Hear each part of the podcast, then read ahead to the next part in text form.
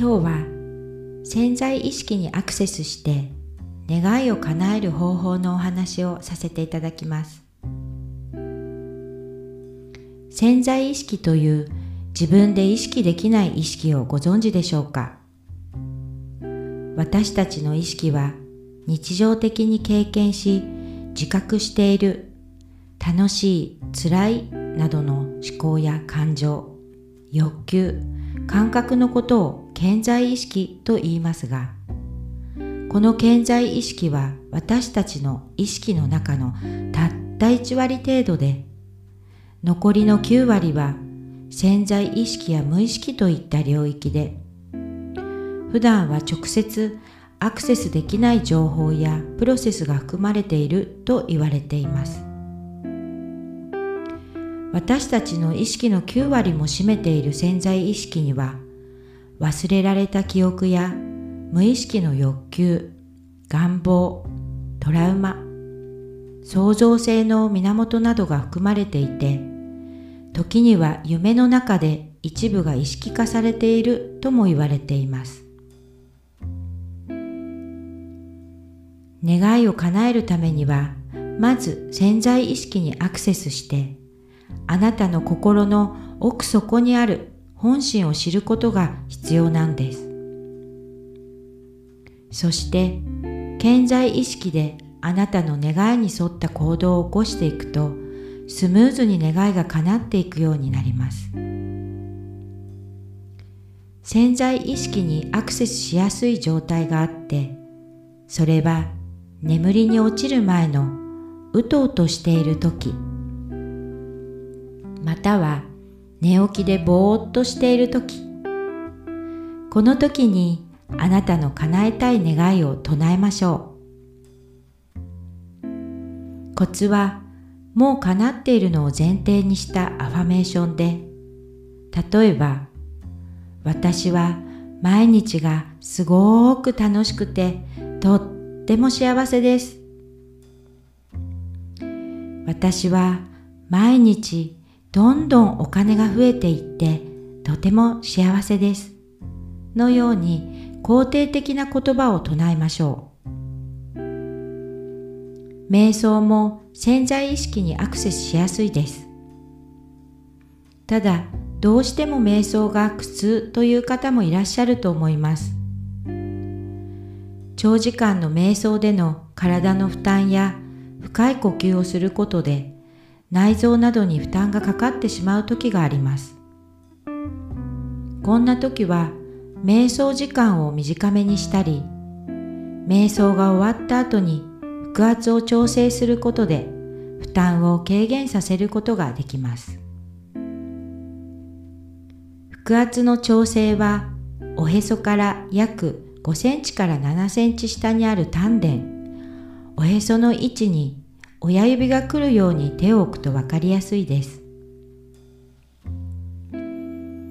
この丹田に少し力を入れるよう意識して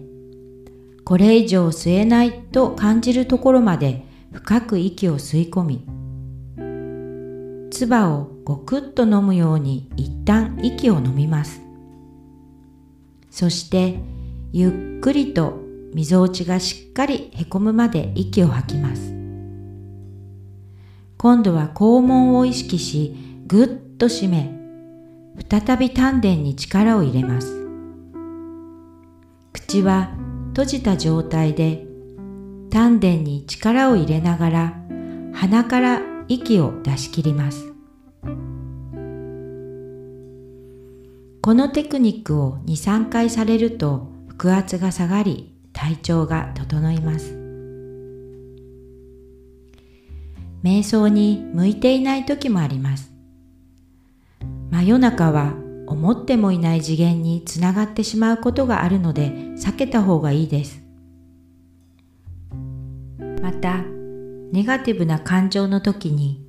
瞑想や潜在意識にアクセスすることはお勧めしません。ネガティブな感情の時は心に癒しをもたらすヒーリングをされる方がいいです。幸せになるための引き寄せが加速する夢を書き留める方法もあります。夢は目が覚めた時に少しぼやっと覚えているのに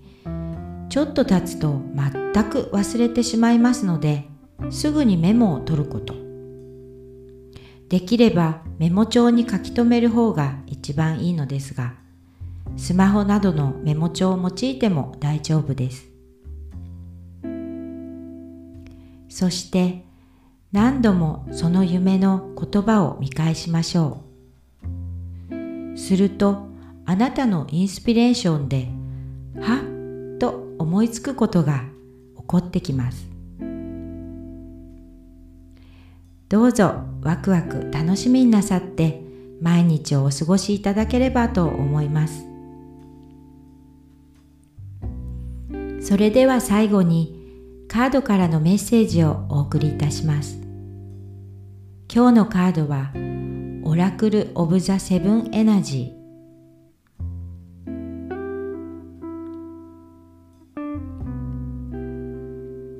今こそリスクをとって他人とつながりましょう。誰かの立場に立つことができなくても話を聞くことで学びます。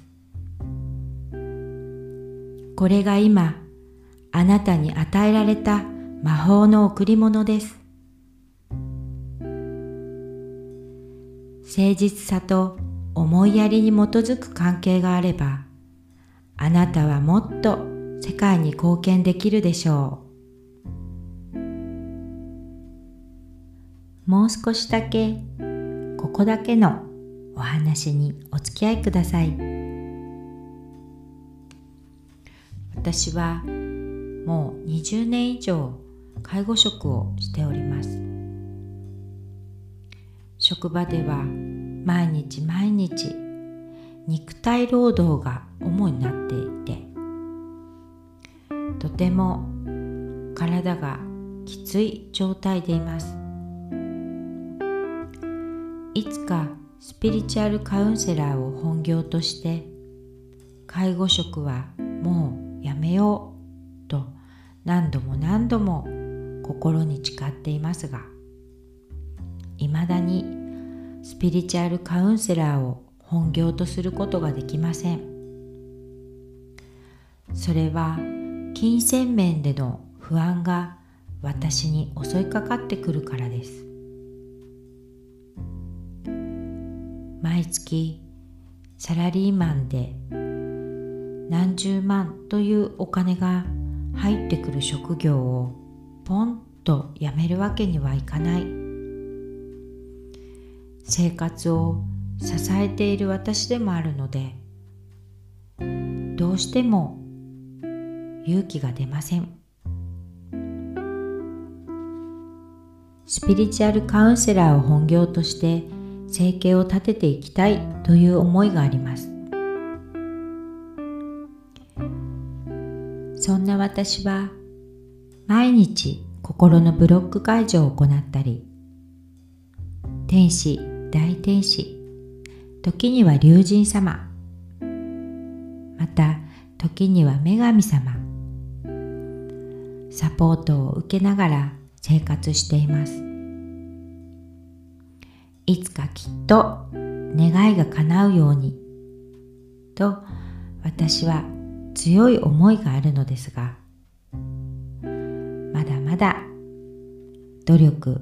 勉強が足りないのかなという感情がいつも湧いてきます。さあ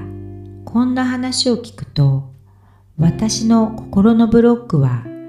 こうなんじゃないの？とお気づきのあなた。そうです。私の心のブロックは潜在意識に隠されている。どうせ私はスピリチュアルカウンセラーを本業になんかできないんだ。お金のことが不安で不安で仕方がないんだ。だから介護職を辞められないんだ。と心の見えない部分で感じてしまっているんです。もうお分かりですよね。こんな感じだから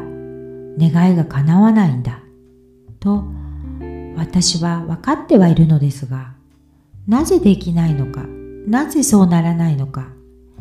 いつも考えています。あなたにいろいろなことをシェアしている立場ではありますが一緒にいろんなことを学んでそして一緒に幸せになっていけたらいいなと思っていますので